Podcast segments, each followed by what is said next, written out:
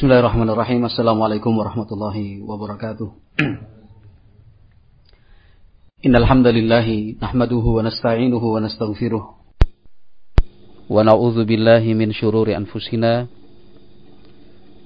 wa min sayyiati a'malina. Man yahdihillah fala mudhillalah wa man yudlil fala hadiyalah.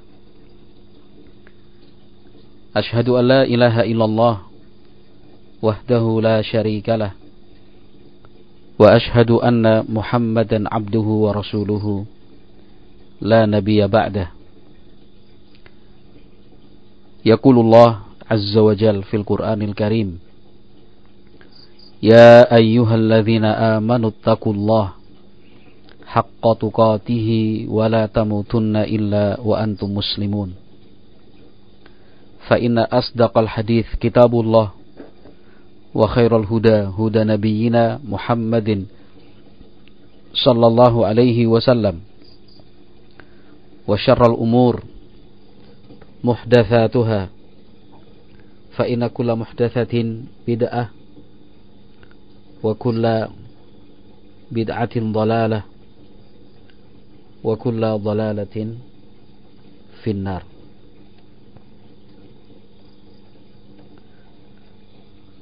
Ma'asyiral muslimin rahimakumullah.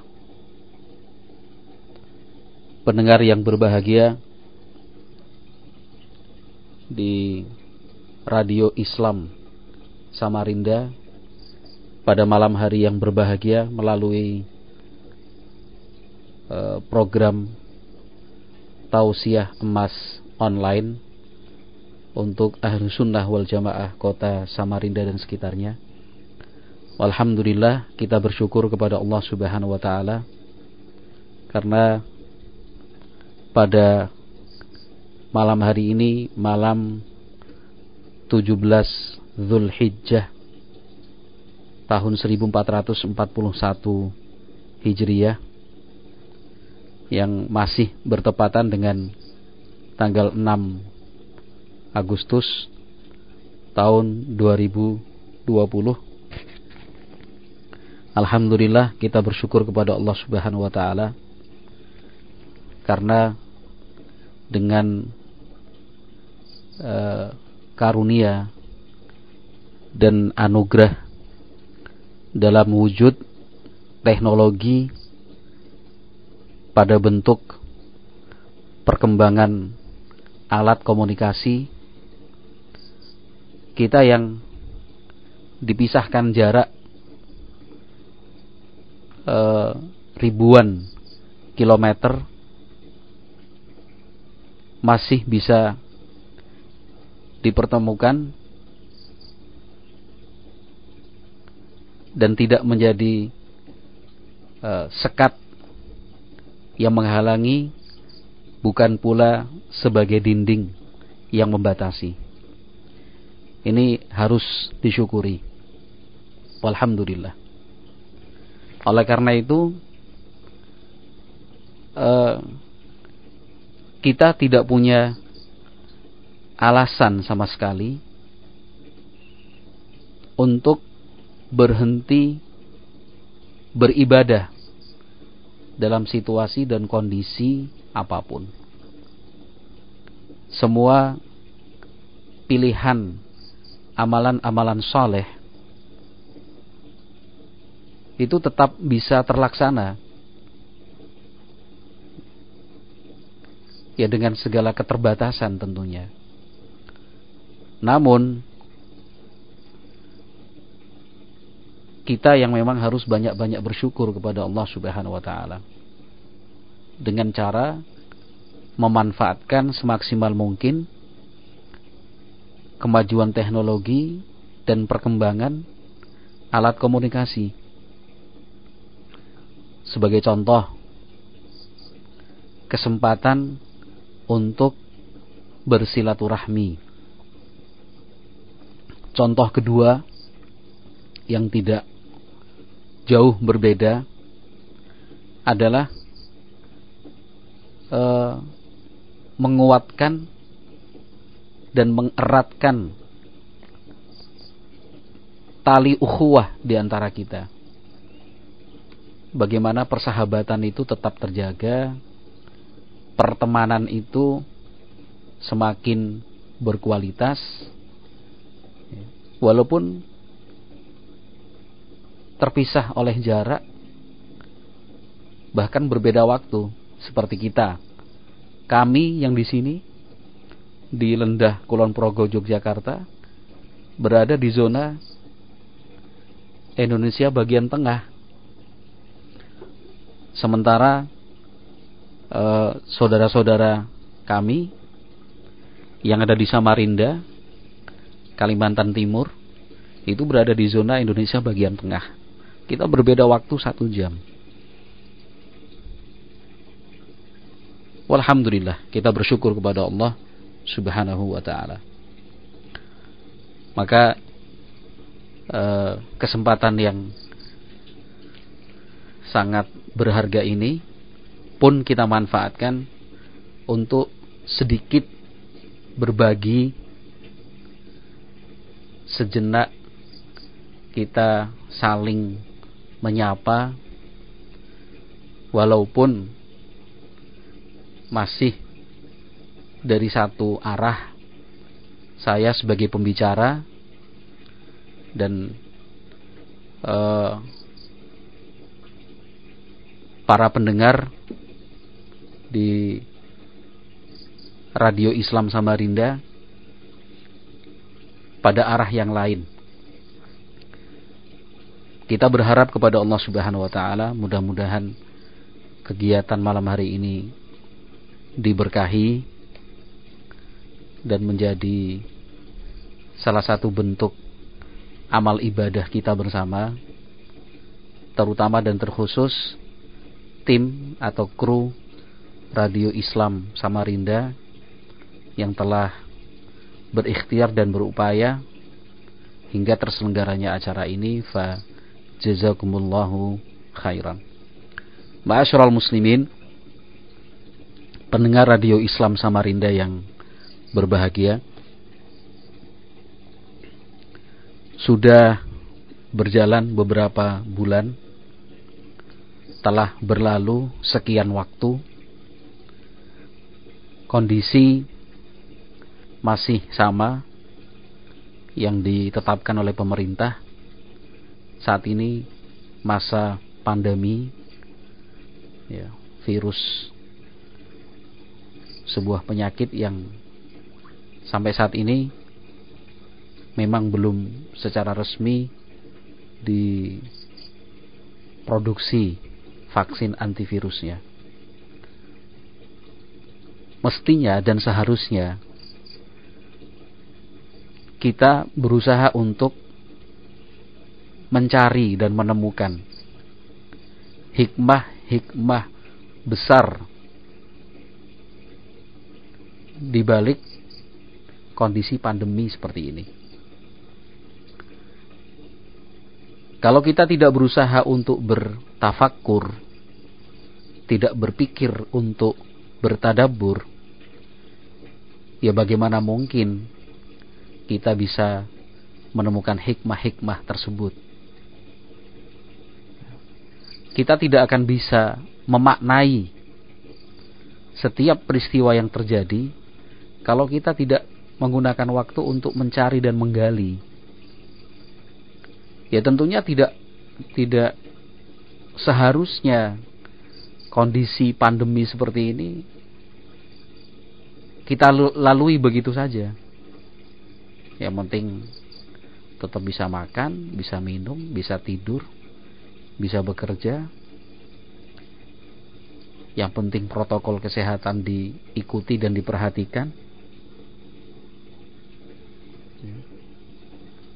kemudian eh, setelah itu tidak peduli. Ya tidak demikian. Tetapi mari dan marilah kita berusaha untuk menemukan hikmah-hikmah di balik ini semua. Ma'asyiral muslimin para pendengar radio Islam Samarinda yang berbahagia di antara hikmah yang mungkin bisa kita ambil dan dapat kita uh, temukan adalah kenyataan dan bukti secara nyata. Setelah selama ini kita berusaha untuk pelajari bahwa Islam Islam adalah ajaran cinta dan kasih sayang. Islam mengajak dan menyerukan konsep rahmatan lil alamin dan itu jelas sekali. Allah Subhanahu wa taala firmankan, "Wa ma arsalnaka illa rahmatan lil alamin." Artinya dan tidaklah kami mengutus engkau wahai Muhammad sallallahu alaihi wasallam. Tidak lain dan tidak bukan, melainkan sebagai rahmatan lil alamin, rahmat untuk seluruh alam semesta. Coba dari sekian banyak kesempatan kita mengkaji ayat Al-Quran dan hadis-hadis Nabi Muhammad Shallallahu Alaihi Wasallam selama ini tentang kemudahan-kemudahan ajaran Islam. Sekian banyak ruhsah-ruhsah, keringanan-keringanan yang Allah berikan. Sekarang kita rasakan, kita praktekkan. Ya. Sebagai contoh adalah pelaksanaan sholat berjamaah. Kita yakin bahwa sholat berjamaah wajib bagi seorang muslim yang telah balik laki-laki ya muslim di masjid. Tetapi dengan kondisi seperti ini kita membaca fatwa-fatwa para ulama untuk kemudian beribadah di rumah sholat pun di rumah Apalagi itu adalah himbauan dari pemerintah.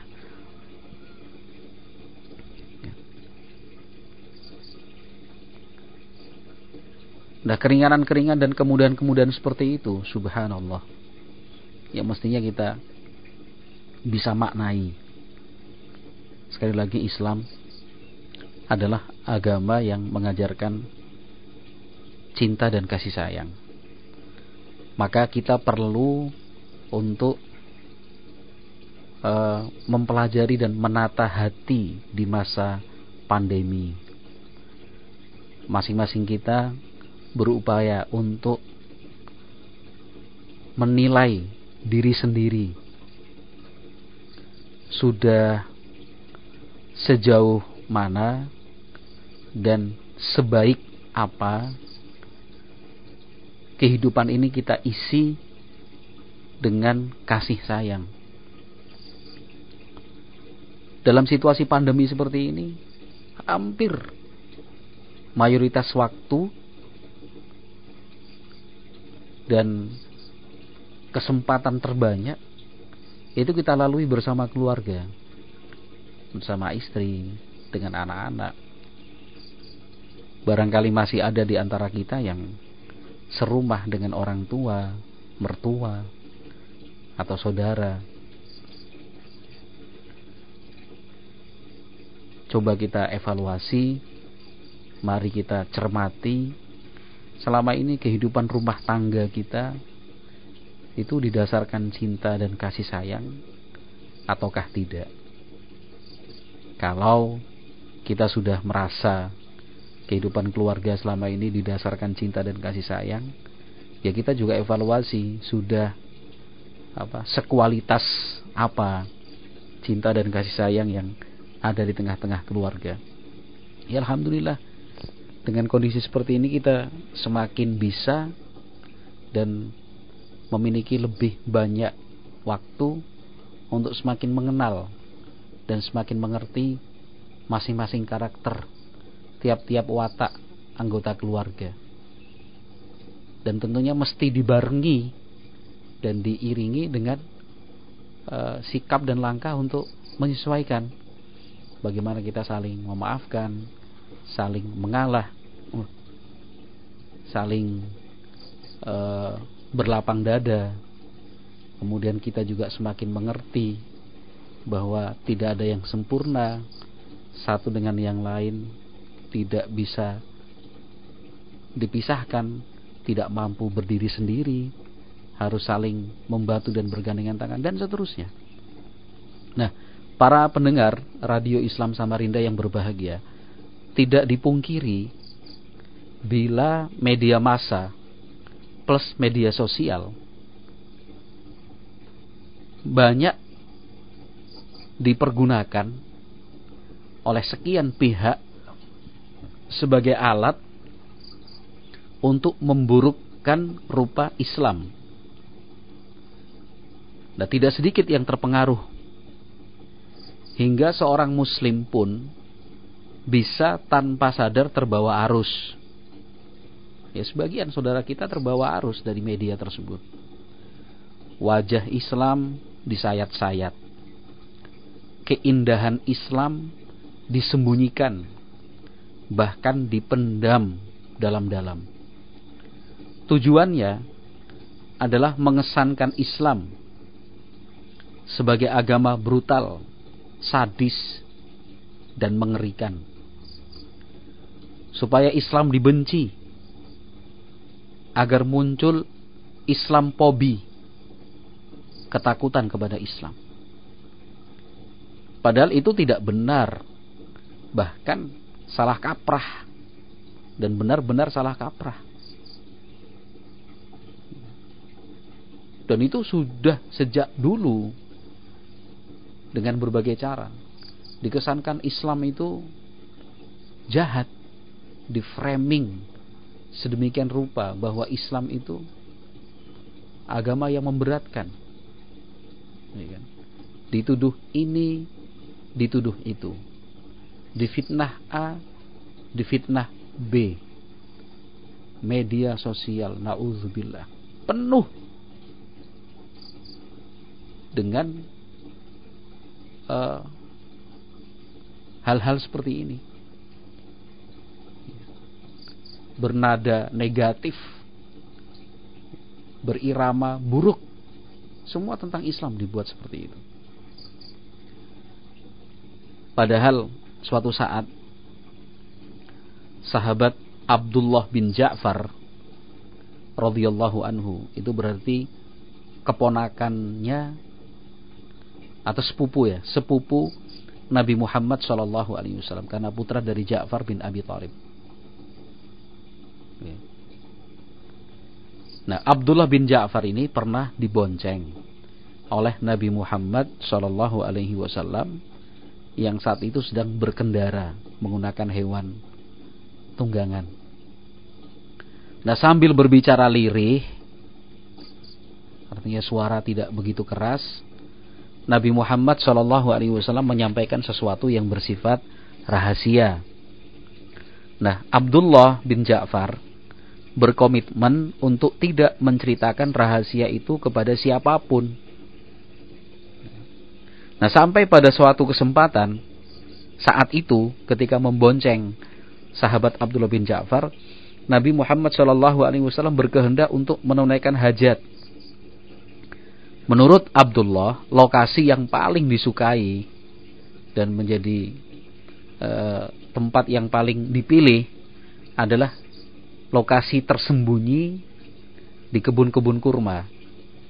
Ya hajat Nabi Muhammad Shallallahu Alaihi Wasallam kemudian turun dari kendaraan menuju sebuah lokasi di kebun kurma.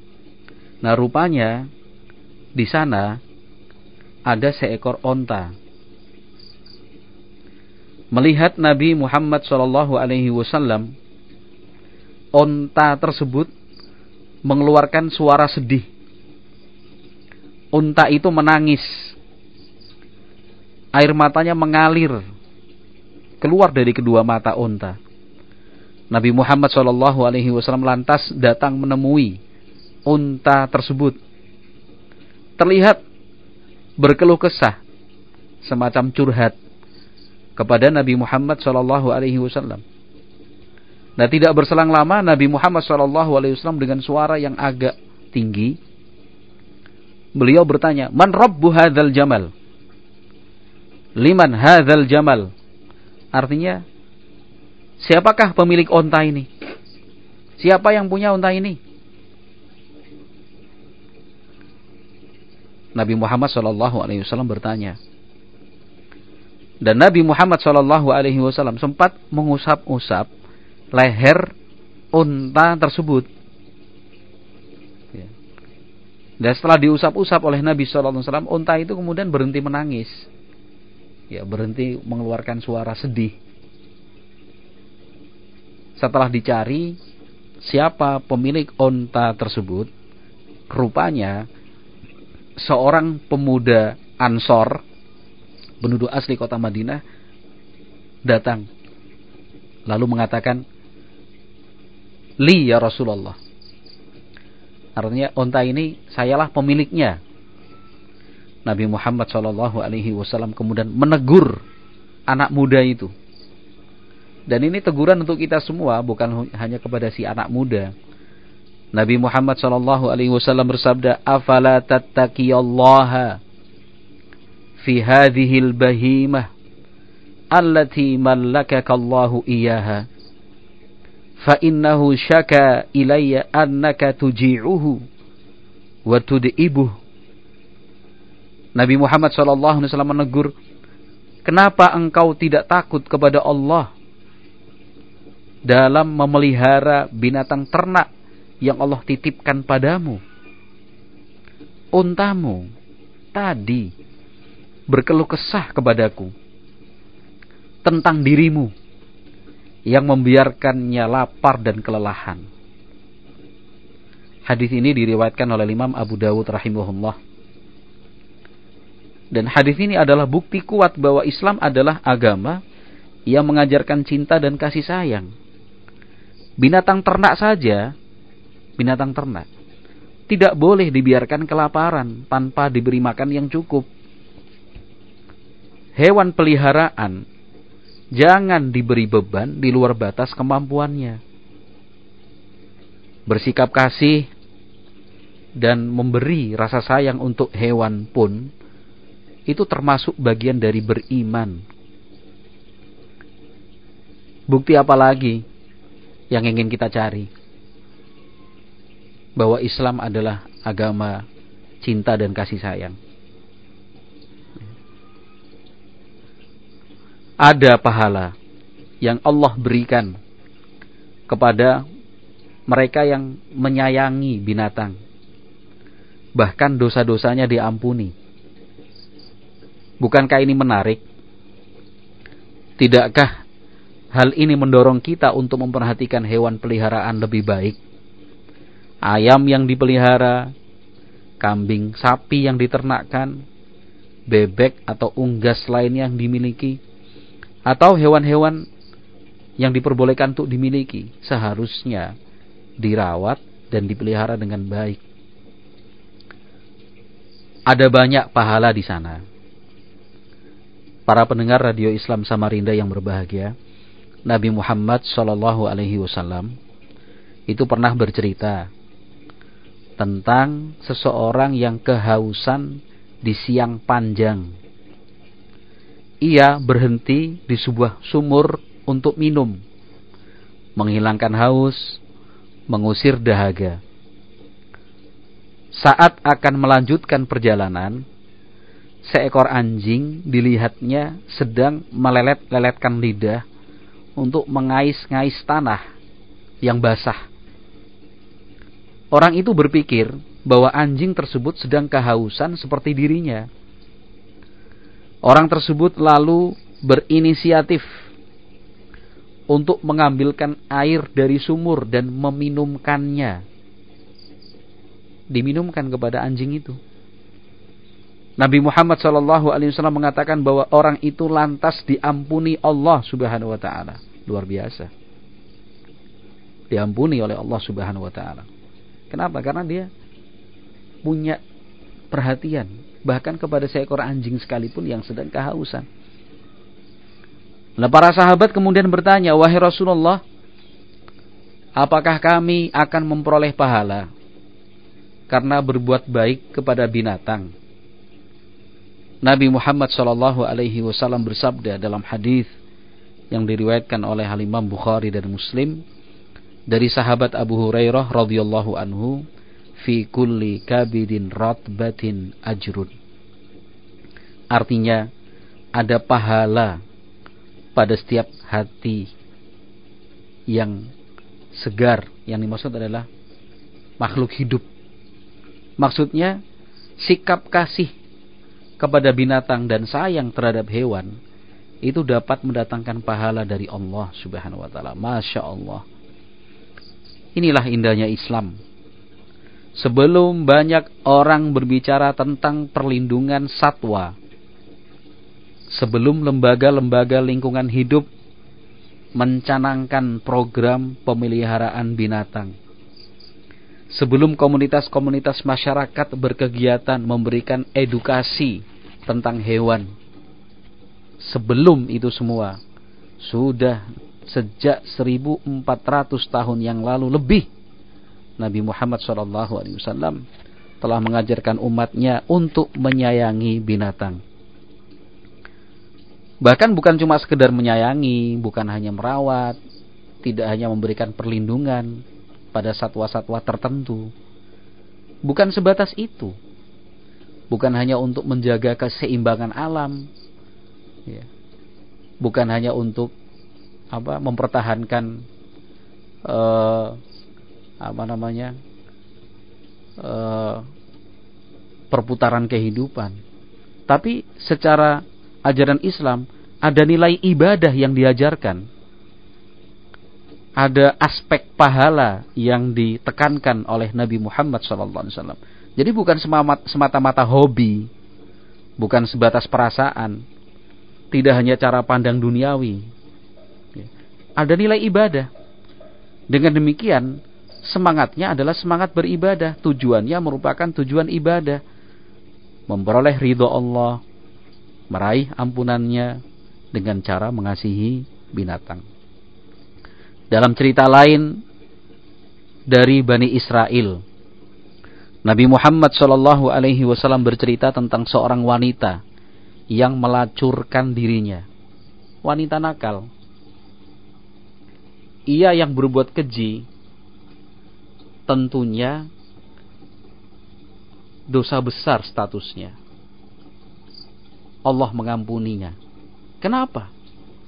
Ya sama dengan kisah sebelumnya wanita itu melihat seekor anjing yang sedang kehausan. Lalu ia mengambilkan air sumur menggunakan sepatu kulit miliknya, kemudian meminumkannya.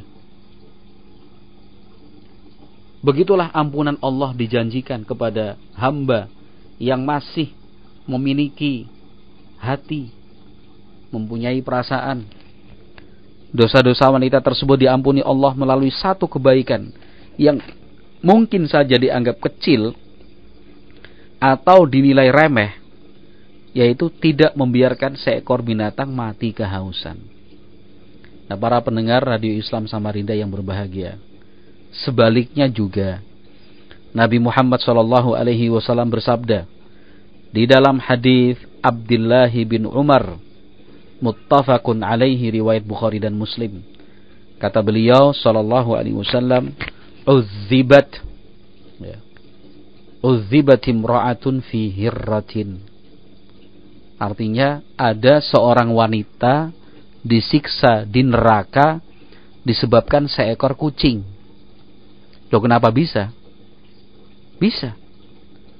Wanita itu mengurung kucing tanpa memberinya makan atau minum ia tidak melepasnya supaya mencari makanan sendiri. Kucing itu akhirnya mati. Tidak bisa dianggap ringan, bukan? Bagi banyak orang, nyawa seekor kucing tidaklah berarti. Apa sih harga seekor kucing? Tetapi itu kan menurut dia. Sementara Islam sangat menghargai nyawa meskipun seekor kucing. Sahabat Ibnu Umar radhiyallahu anhuma pernah melewati sekerumunan orang yang sedang bermain-main panah dengan seekor ayam betina yang masih hidup itu sebagai target sasaran.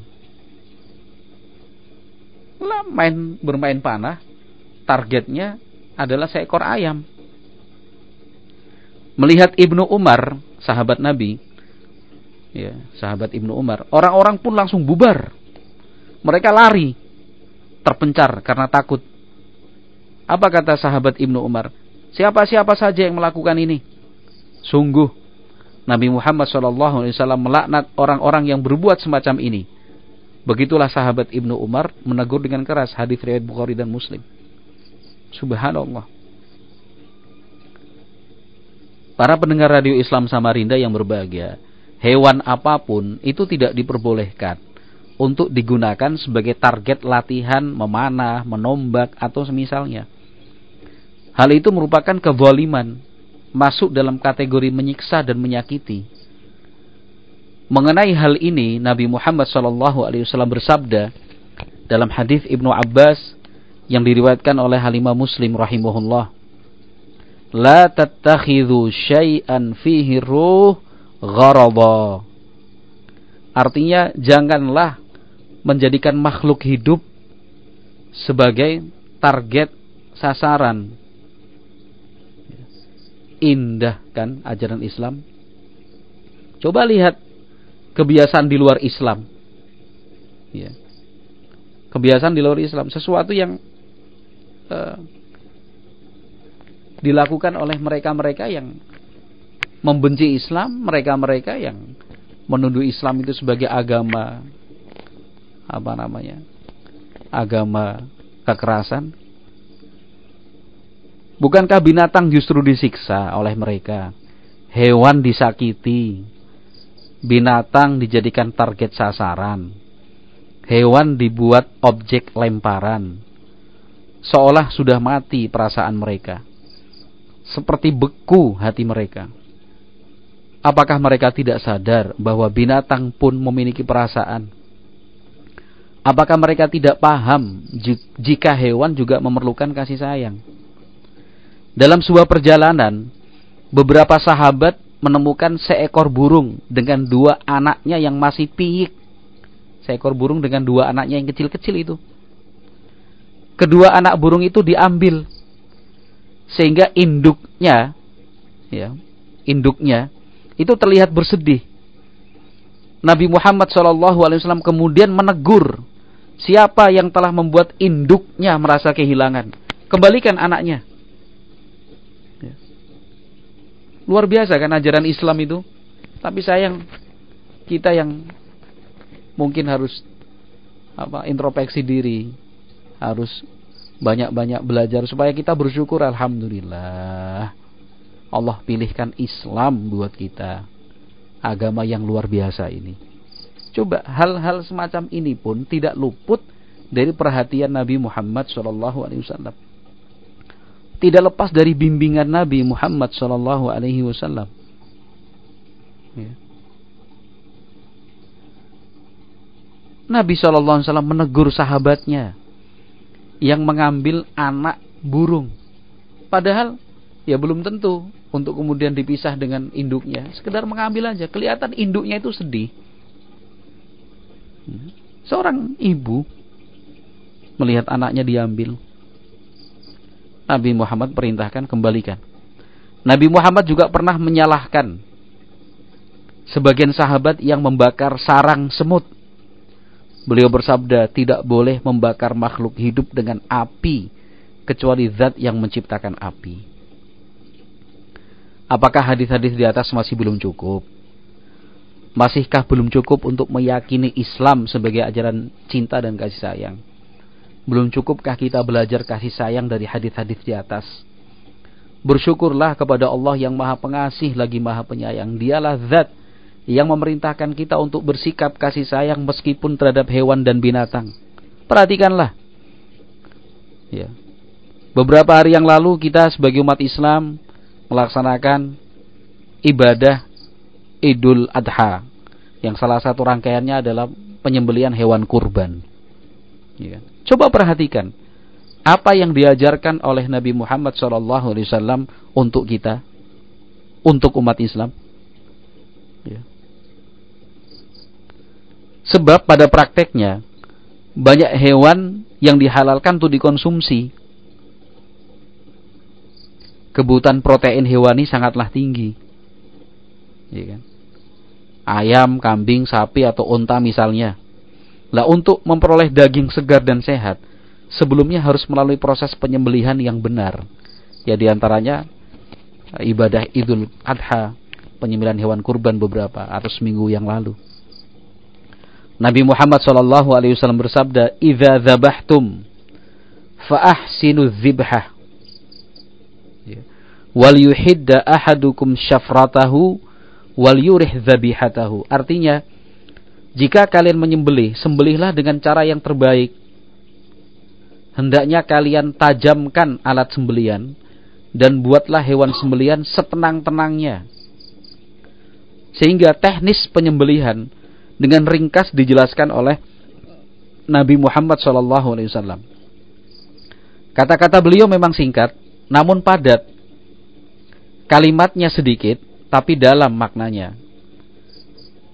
Kenapa beliau sangat menekankan ketajaman alat sembelih agar proses penyembelihan tidak menyakiti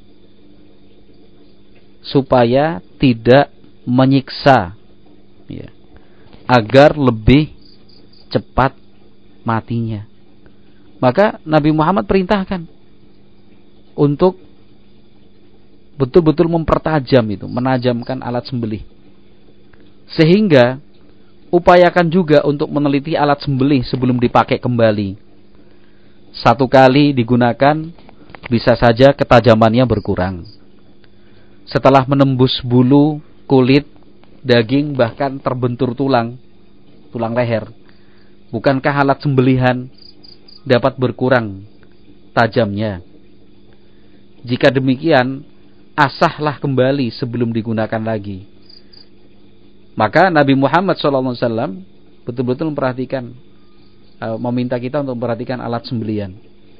Nabi Muhammad juga meminta kita untuk mengkondisikan hewan sembelian setenang mungkin Jangan buat ia ketakutan, tidak boleh menyebabkannya panik.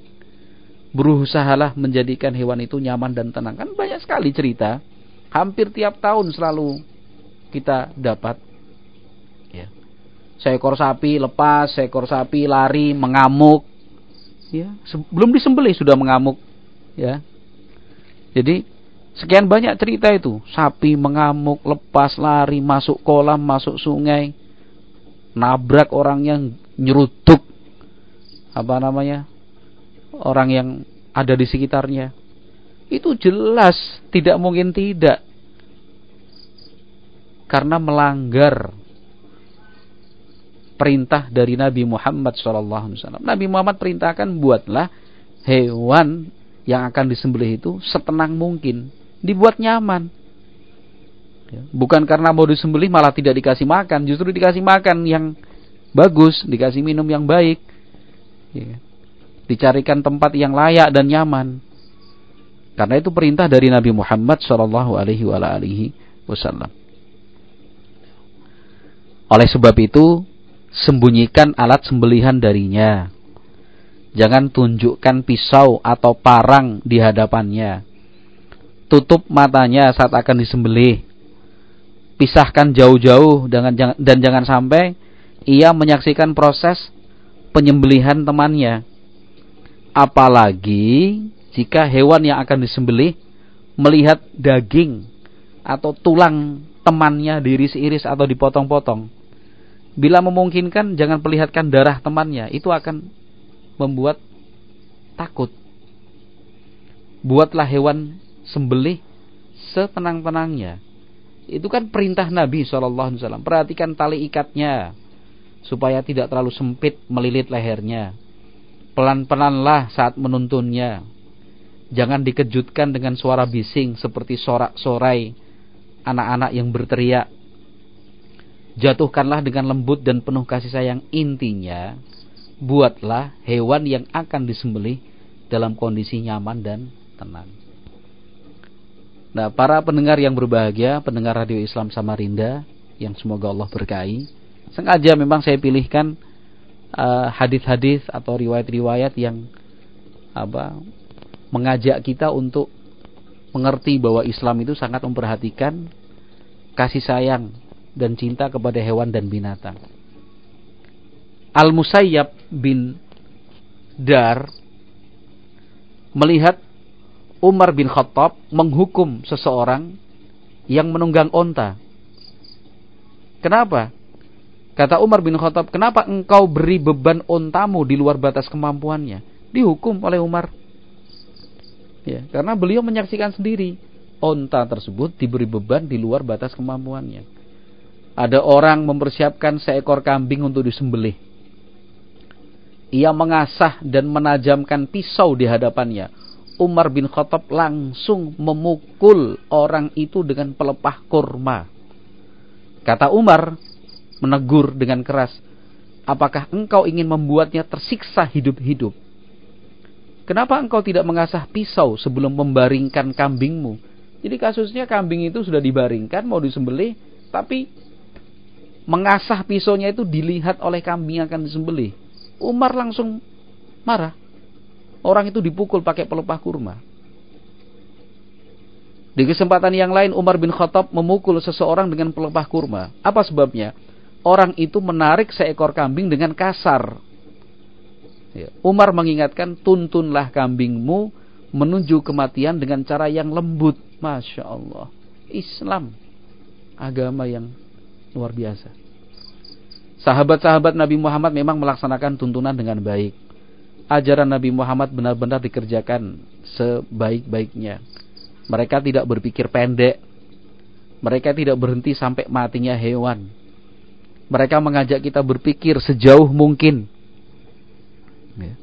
Mereka, para sahabat mengajak kita untuk berpikir sejauh mungkin. Sampai pada hari kiamat.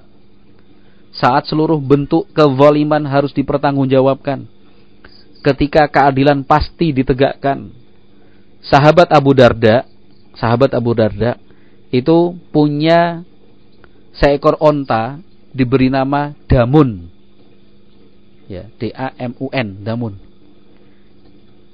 jika ada yang memerlukan kepada pihak yang meminjam damun. Jadi onta itu kadang-kadang dipinjam tetangganya untuk suatu keperluan. Abu Darda berpesan jangan gunakan damun onta ini untuk mengangkat beban berat. Maksimal berat yang bisa dibebankan adalah sekian dan sekian. Lebih dari itu dia tidak mampu.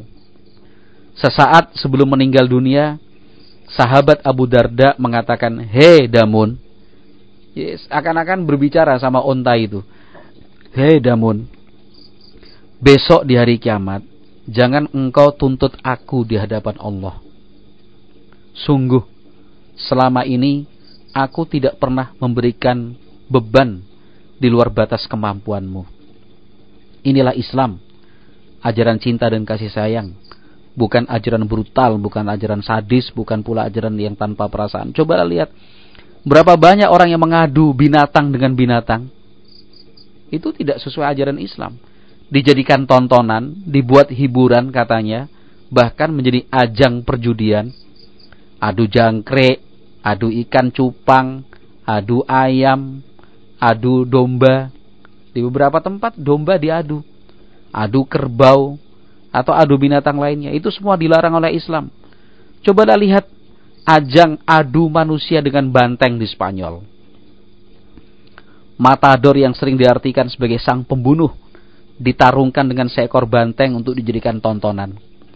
Matador akan dikatakan sukses jika sebelum membunuh banteng terlebih dahulu ia memper mempermainkannya.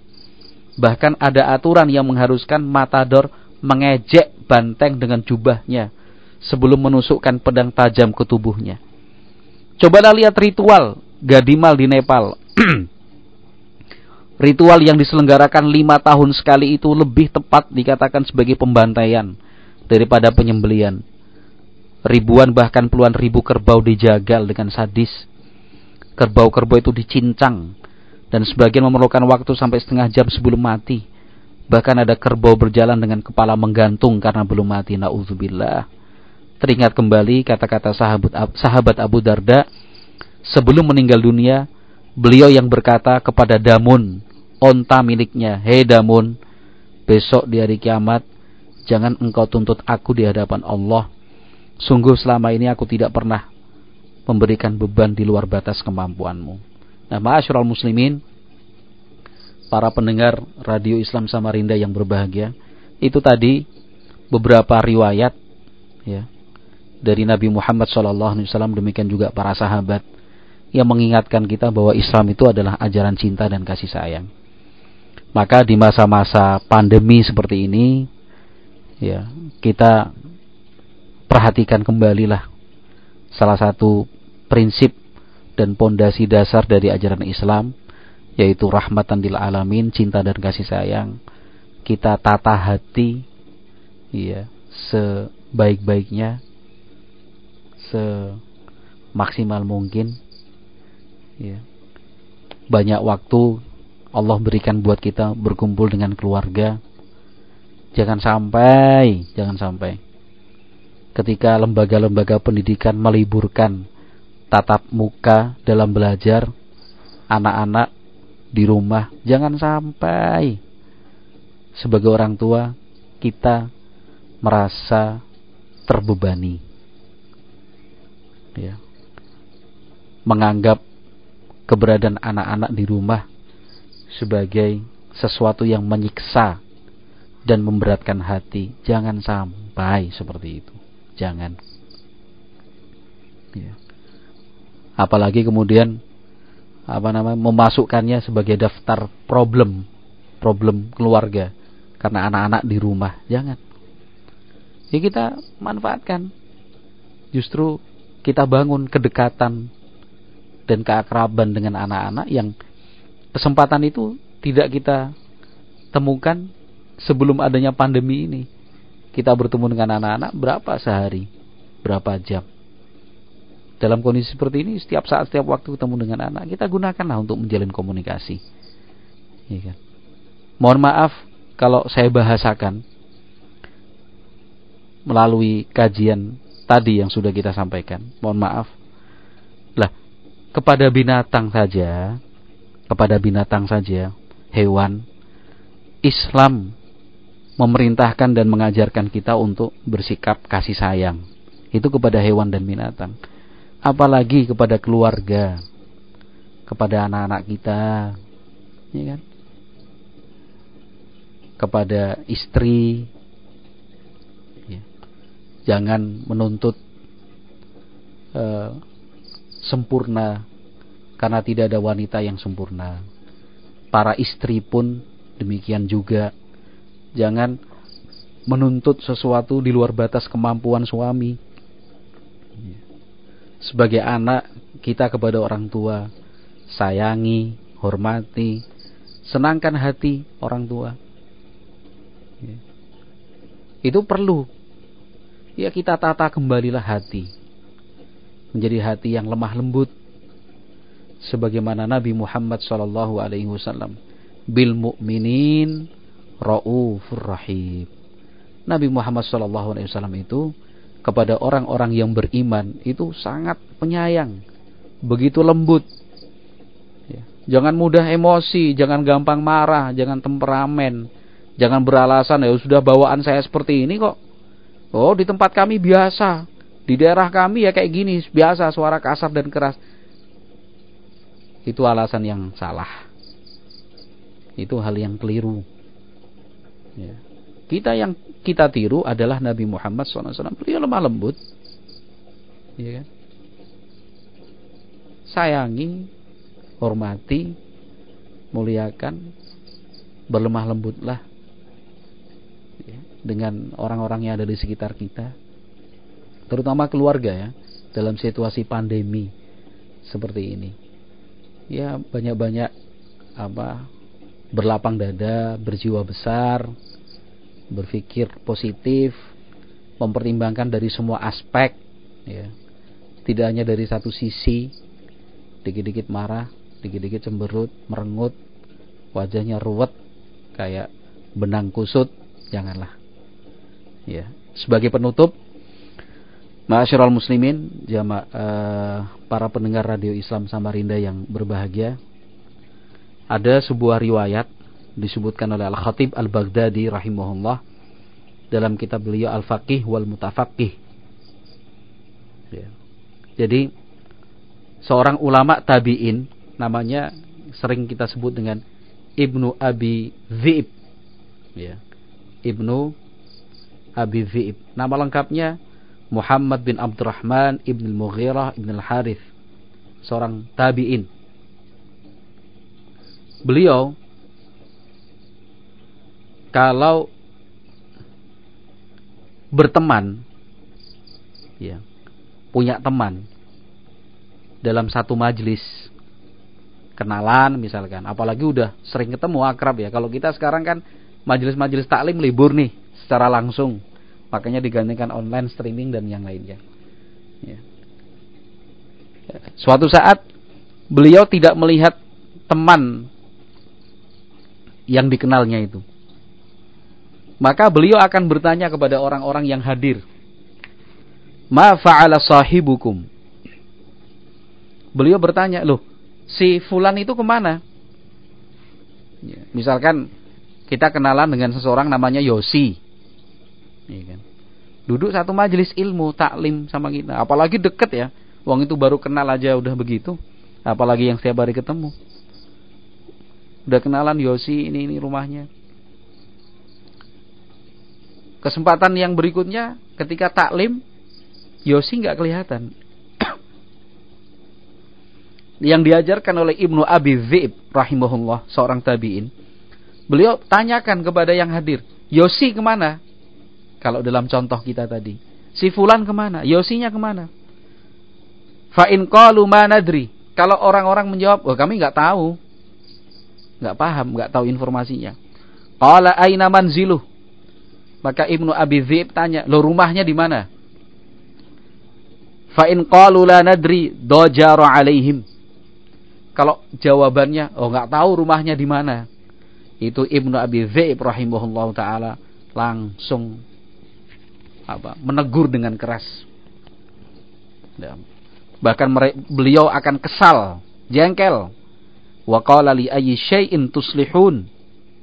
Kata beliau rahimahullahu taala li ayyi syai'in tuslihun. Terus tujuan kalian bermajlis ilmu itu untuk apa? Tujuan kita ngaji itu apa kalau gitu? Yajlisu ilaikum rajulun wala tadruna aina manzilah, aina manziluh. Ada orang datang ngaji, duduk semajlis denganmu, kamu nggak tahu di mana rumahnya. Wa idza lam ta'udu. Kalau dia sakit kalian tidak jenguk. Wa in kanat lahu hajatun lam tu'inu. Kalau punya keperluan kalian tidak bantu dia. Wa in arafu manzilah tapi kalau misalkan ketahuan rumahnya, oh ya rumahnya di sini, alamatnya di sini. Qalu kumu bina ilaihi hatta na'tiyahu fi manzilih. Maka Ibnu Abi Dzib akan mengajak teman-temannya, ya sudah, ayo, mari sama-sama kita menjenguknya atau kita mencarinya ke rumahnya.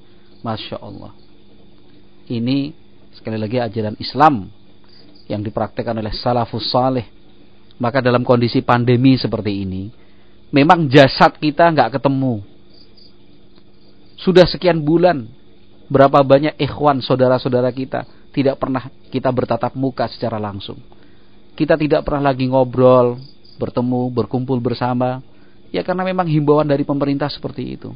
Tapi tolonglah, tolong kita gunakan teknologi, kita manfaatkan alat komunikasi.